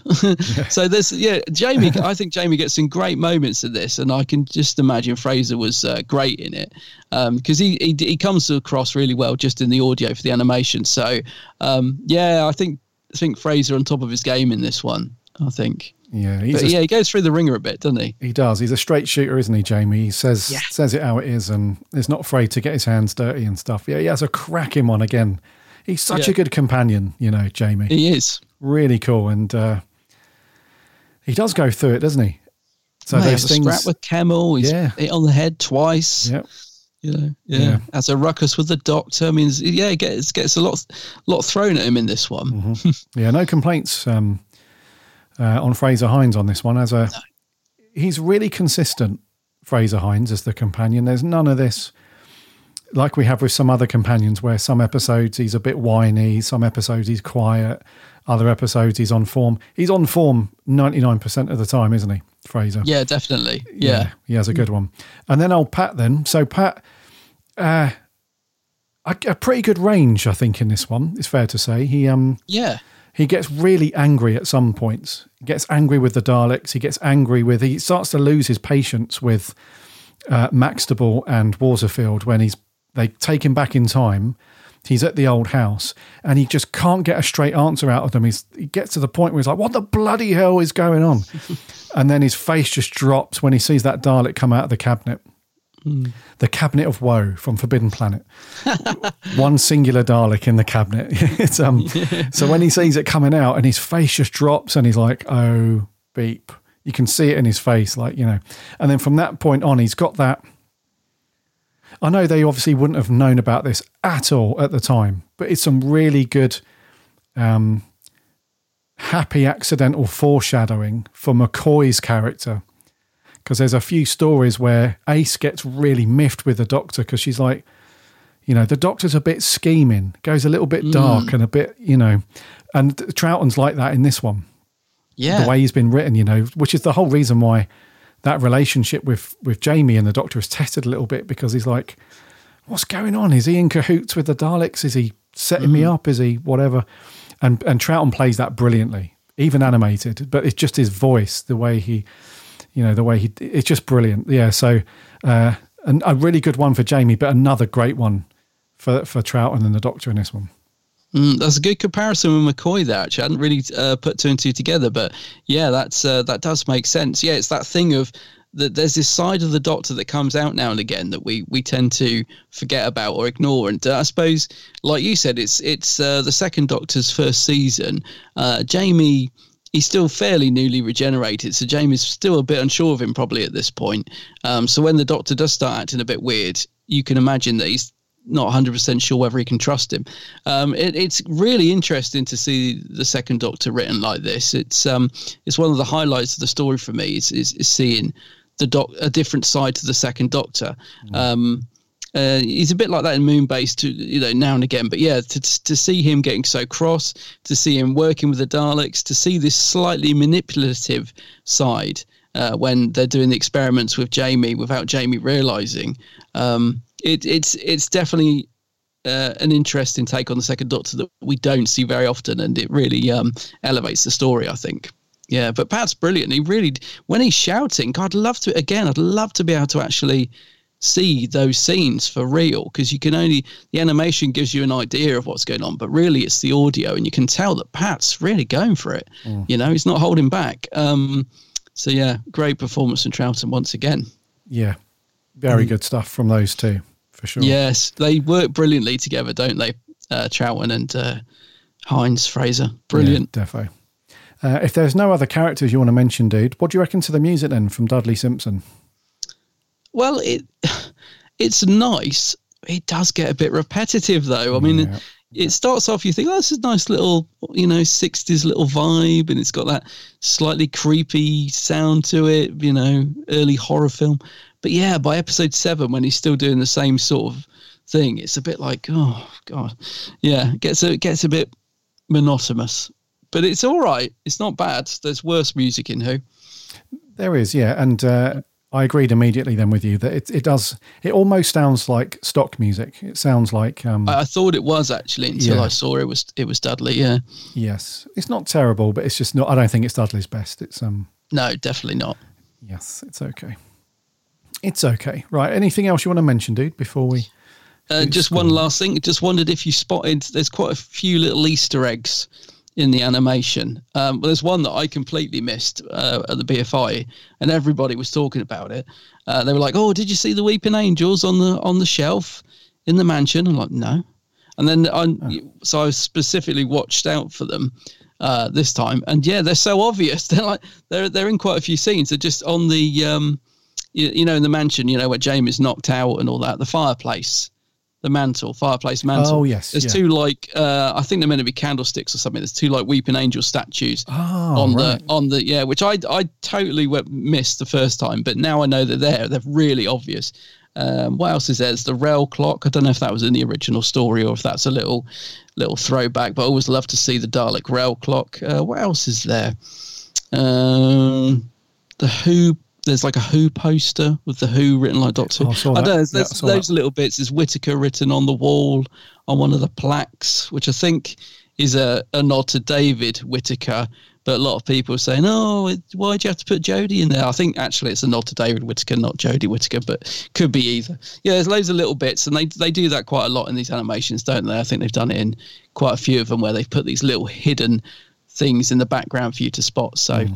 So it'd be nice if somebody could provide a little list of things to look out for because I'm sure there's loads I've missed. But yeah, look out for the Weeping Angels, dude. They're really obvious. I can't believe I didn't see them the first time.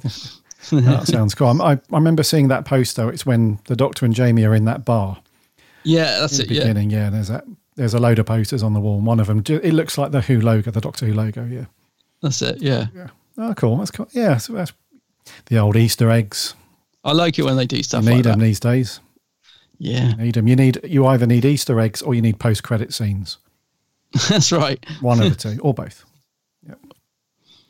Uh, okie dokie. Um, I think it's yeah. I've got nothing else to. do. Let's put a score on this then. I think it's you to go first. I think. No, Or no, it it's me? you this time. Is it Yeah, it's me? you this time. Uh, okay, I will give this a seven point five out of ten. Seven point five. Yeah.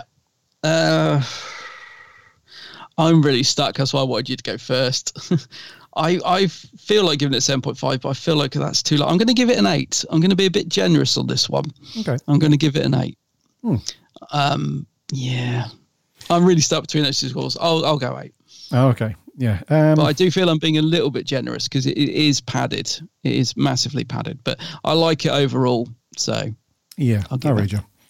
Yeah, so there were some, you know, um, uh, I gave it a 7.5 because although I think it's a really good story, don't get me wrong, I think it is a, a good one.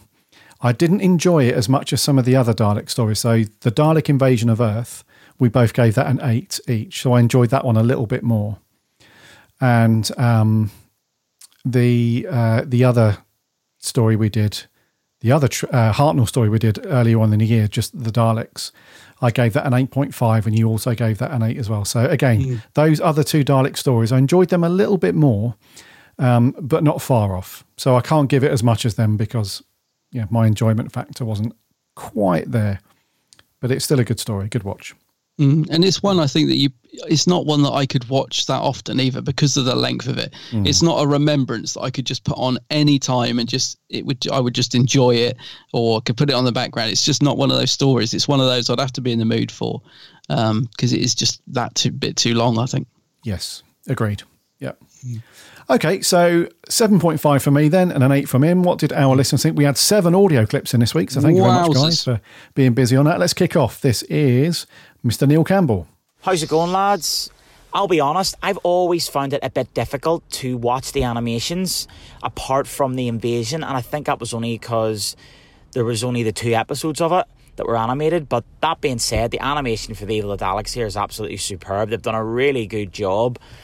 Um, it's just a shame the story itself, which is a classic, doesn't exist in its original form. Patrick Troughton is brilliant as always. He's such a good doctor. The way he plays that scene where the Dalek bursts through the door and just shouts his name, I thought that was amazing. It's just that that that pan of him, you know, on the camera is class. And do you note the ferocity in the Dalek's voice in this story? Um, the scenes as well where the Doctor names the Daleks Alpha, Beta, and Omega, with them twirling around and saying "friend," I found that really creepy and weird. It's so strange. Like um, the introduction of Victoria. I mean, the TARDIS is going to need some triple glazing installed there. I think you know with her screaming, but. Listen, it's a really good story. It's an absolute classic. Like I said, I find animation's a bit difficult to watch, but this one's really crisp and really good. Love the Emperor Dalek as well. So all in, I'm going to give this an eight out of ten. Cheers. Eight out of ten. Eight out of ten, and uh, yeah, Invasion. I remember that being quite good. Like you said, it's only two animated eps, but I remember that they're quite good. Yeah, uh, Invasion Yeah. animation. Yeah, Yes. and the old triple glazing, Neil. In the yeah, for sure. Yeah. Thank you very much, Neil. Good score there, dude. Moving on, this is Mr. Martin Arnold. Nobody else in the universe can review what we're reviewing because the Daleks are evil from their little cupboard in Maxtible's lab where they pop out and make him do things. I didn't find it that great. I've been looking forward to this one for a long time. Um, it's it's okay, and I think it's another one of these ones that suffers from being kind average and also too long. The plot feels very contrived. Things happen because they need to happen. We need Jamie to rescue Victoria because he needs to provide the human factor, the Scottish factor. Let's make all the Daleks Scottish. That would have been interesting. Um, and it just it, and then you have the big battle at the end where the Dalek Emperor. I always enjoy the Dalek Emperor. Turns around and goes, "Oh, I've got the Dalek factor," and you're like, "Okay, this this show doesn't have the X factor. That's one thing it lacks." Um, it's okay. I, I always enjoy the animation in these episodes. I think they do a really good job. I like the style of it. It's it's clean. Um, it's efficient. You know, it's probably easy to do than some super detailed thing like the Tenth Planet. I'll give it. I'll give it seven Dalek rides out of ten. Um, look, Jamie, they're taking me for a ride. I know the feeling, mate. Cheerio. Martin. yeah, Martin. Yes, bit of a mixed bag there for Martin, by the sounds of it. Yeah, Martin not feeling that one. Which is weird for some reason. I thought Martin was going to like this one. I don't know why I thought that. Yeah, I just thought this was his cup of tea.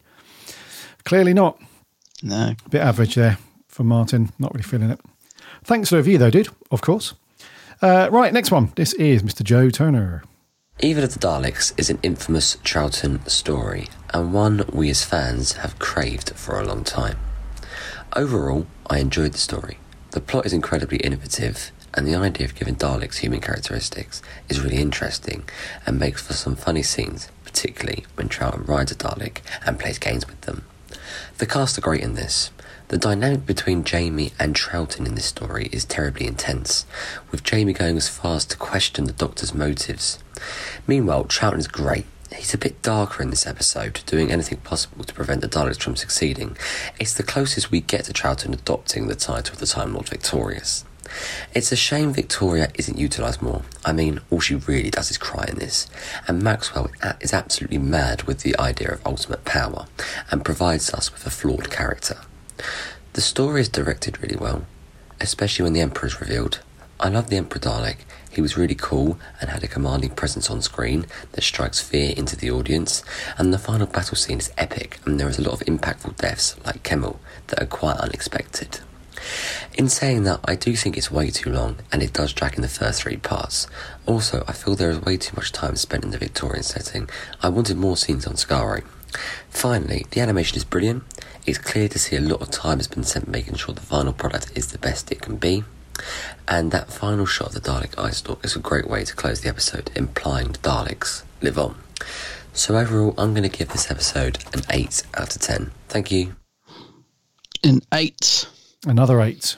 Same as me. Yeah. Yes, another good score, that one.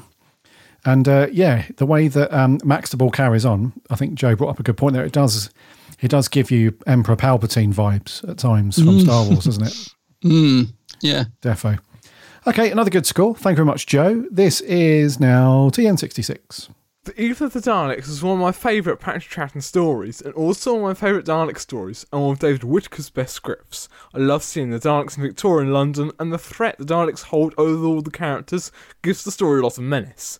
I love how this story explores the relationship between the Doctor and Jamie, and challenges the morality of the Doctor, with the Doctor manipulating Jamie, and Jamie having an active role in the plot, in proactively trying to rescue Victoria, who I feel is introduced well with the implied romance between Jamie and Victoria, and the trauma she goes through.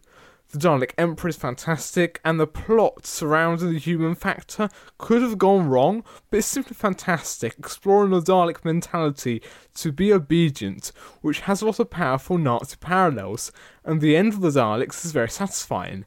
It has too many characters and a few padded moments, but overall, I love it. I'd give it a 9 out of 10. Oh, loves it. TARDIS Net loves it. A nine out of ten. That's the highest one so far. Very cool. Yeah. Um, yeah, I've never really considered the parallels with the war and Nazis and stuff. I, I guess there is plenty in there during, uh, you know, TV back in the day in the sixties and stuff. But Mm. Yeah, I Yeah, never really thought interesting. that. Yeah. Hmm. Thank you very much, TARDISnet sixty six a nine, big score. Right, I think we got a newbie this one. Love a newbie. A newbie reviewer. Uh, this is Jamie Helston. I was lucky enough to see the new version of Evil of the Daleks at the BFI back in September. And one of the points that they said during that screening was that because of lockdown, the animators had had much longer to work on this than they would have done normally. And uh, I think for me, that definitely showed because I think this is the most polished animation that we've seen yet.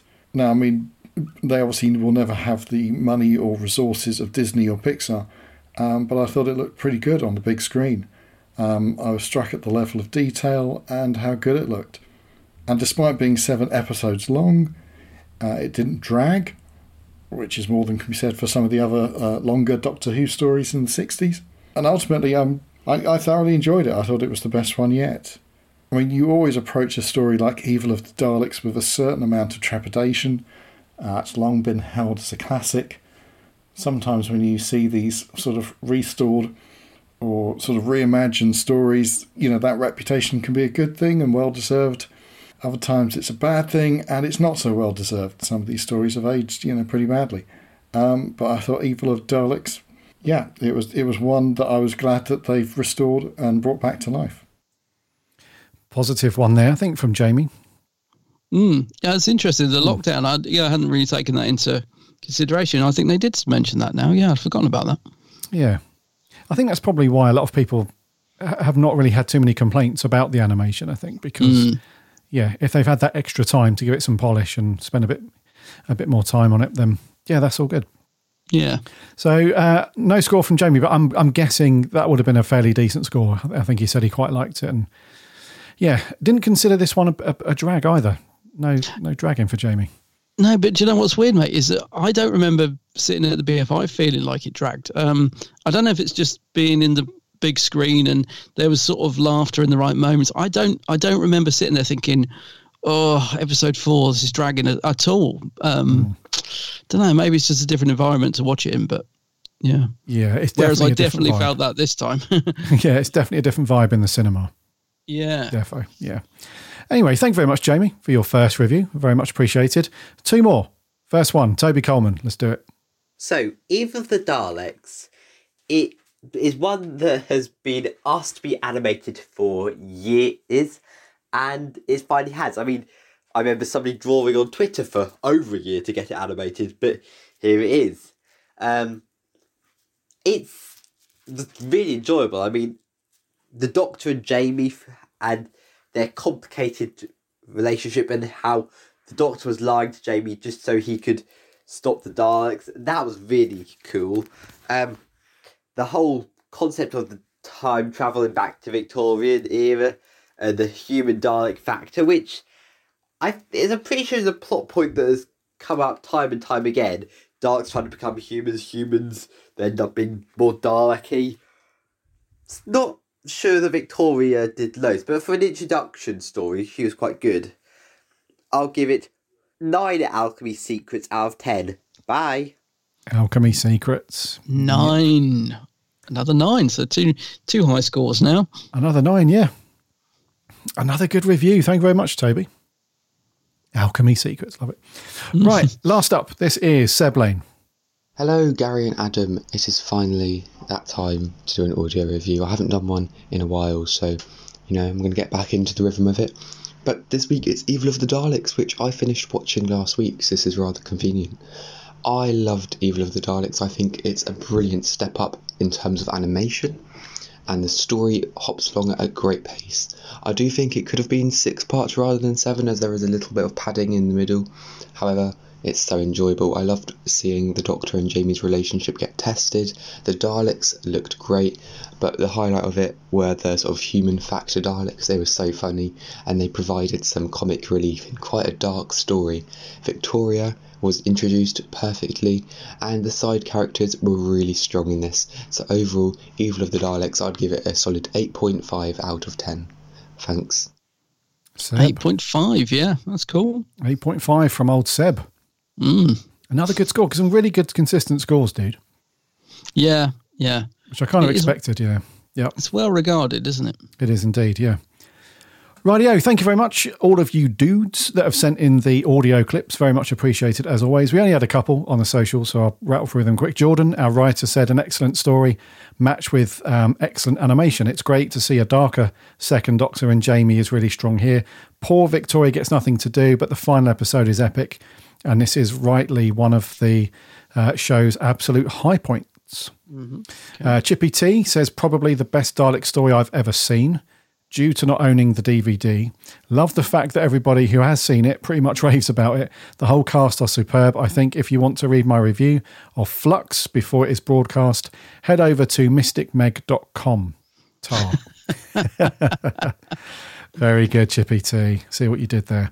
And lastly, on Twitter, Doctor Who Home said, Until the animation came along, I didn't give this story much love, but now I love it. I really mm. think it's a great story with lots of memorable moments. Maybe a little padded, but it's all worth it to get to Skaro. The animation of the final end is something else. 100% 8 out of 10. 8 out of 10. Yes, and over on Facebook, Charlie Turner says it's not as good as The Power of the Daleks, as I find this one a bit mm. overrated, but it's only because there are some parts I find a bit slow. Uh, pretty good way to introduce Victoria, though, even if she didn't really do all that much. And the final end scene has never looked so beautiful in animation. An 8 or a 9 out of 10, I can't decide. I really do like it for the most part. Uh, I'll rewatch it sometime, but those are my first impressions. Fair enough. Yeah. Cheers, Charlie. Yeah, and lastly, Aaron Ball says, always love this story with the recon, but the animation shows the time they had and it pays off. It was the uh, last Dalek story, a true classic to end it on seven parts, and they just fly by. 9.5 Black Dome Daleks out of 10. Interesting. Flies by.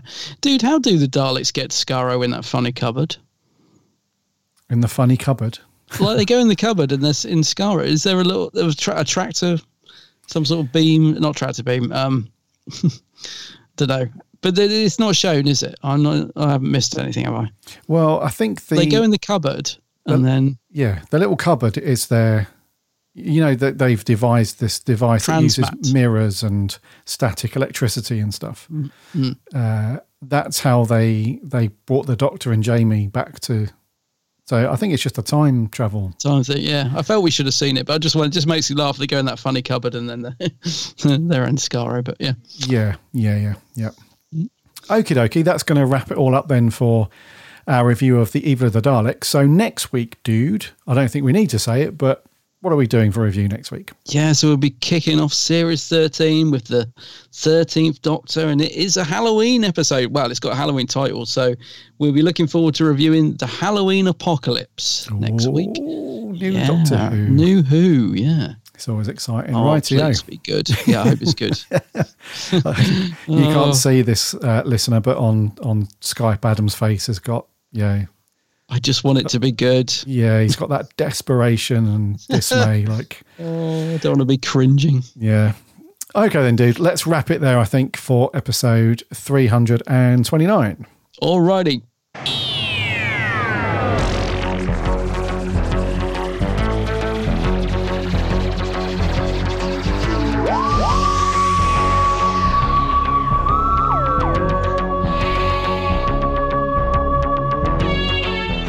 thank you, thank you very much for listening to episode 329 this week. It was great to have you here, as always, listening to us waffle on about everything Doctor Who.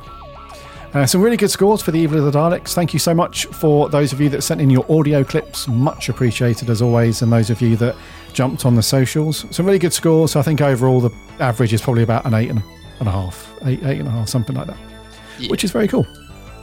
Next week, uh, as Adam said, we're jumping into series 13, which comes out this Sunday. So set your clocks and your alarms and all that stuff. Remember, it's on at a different time than usual.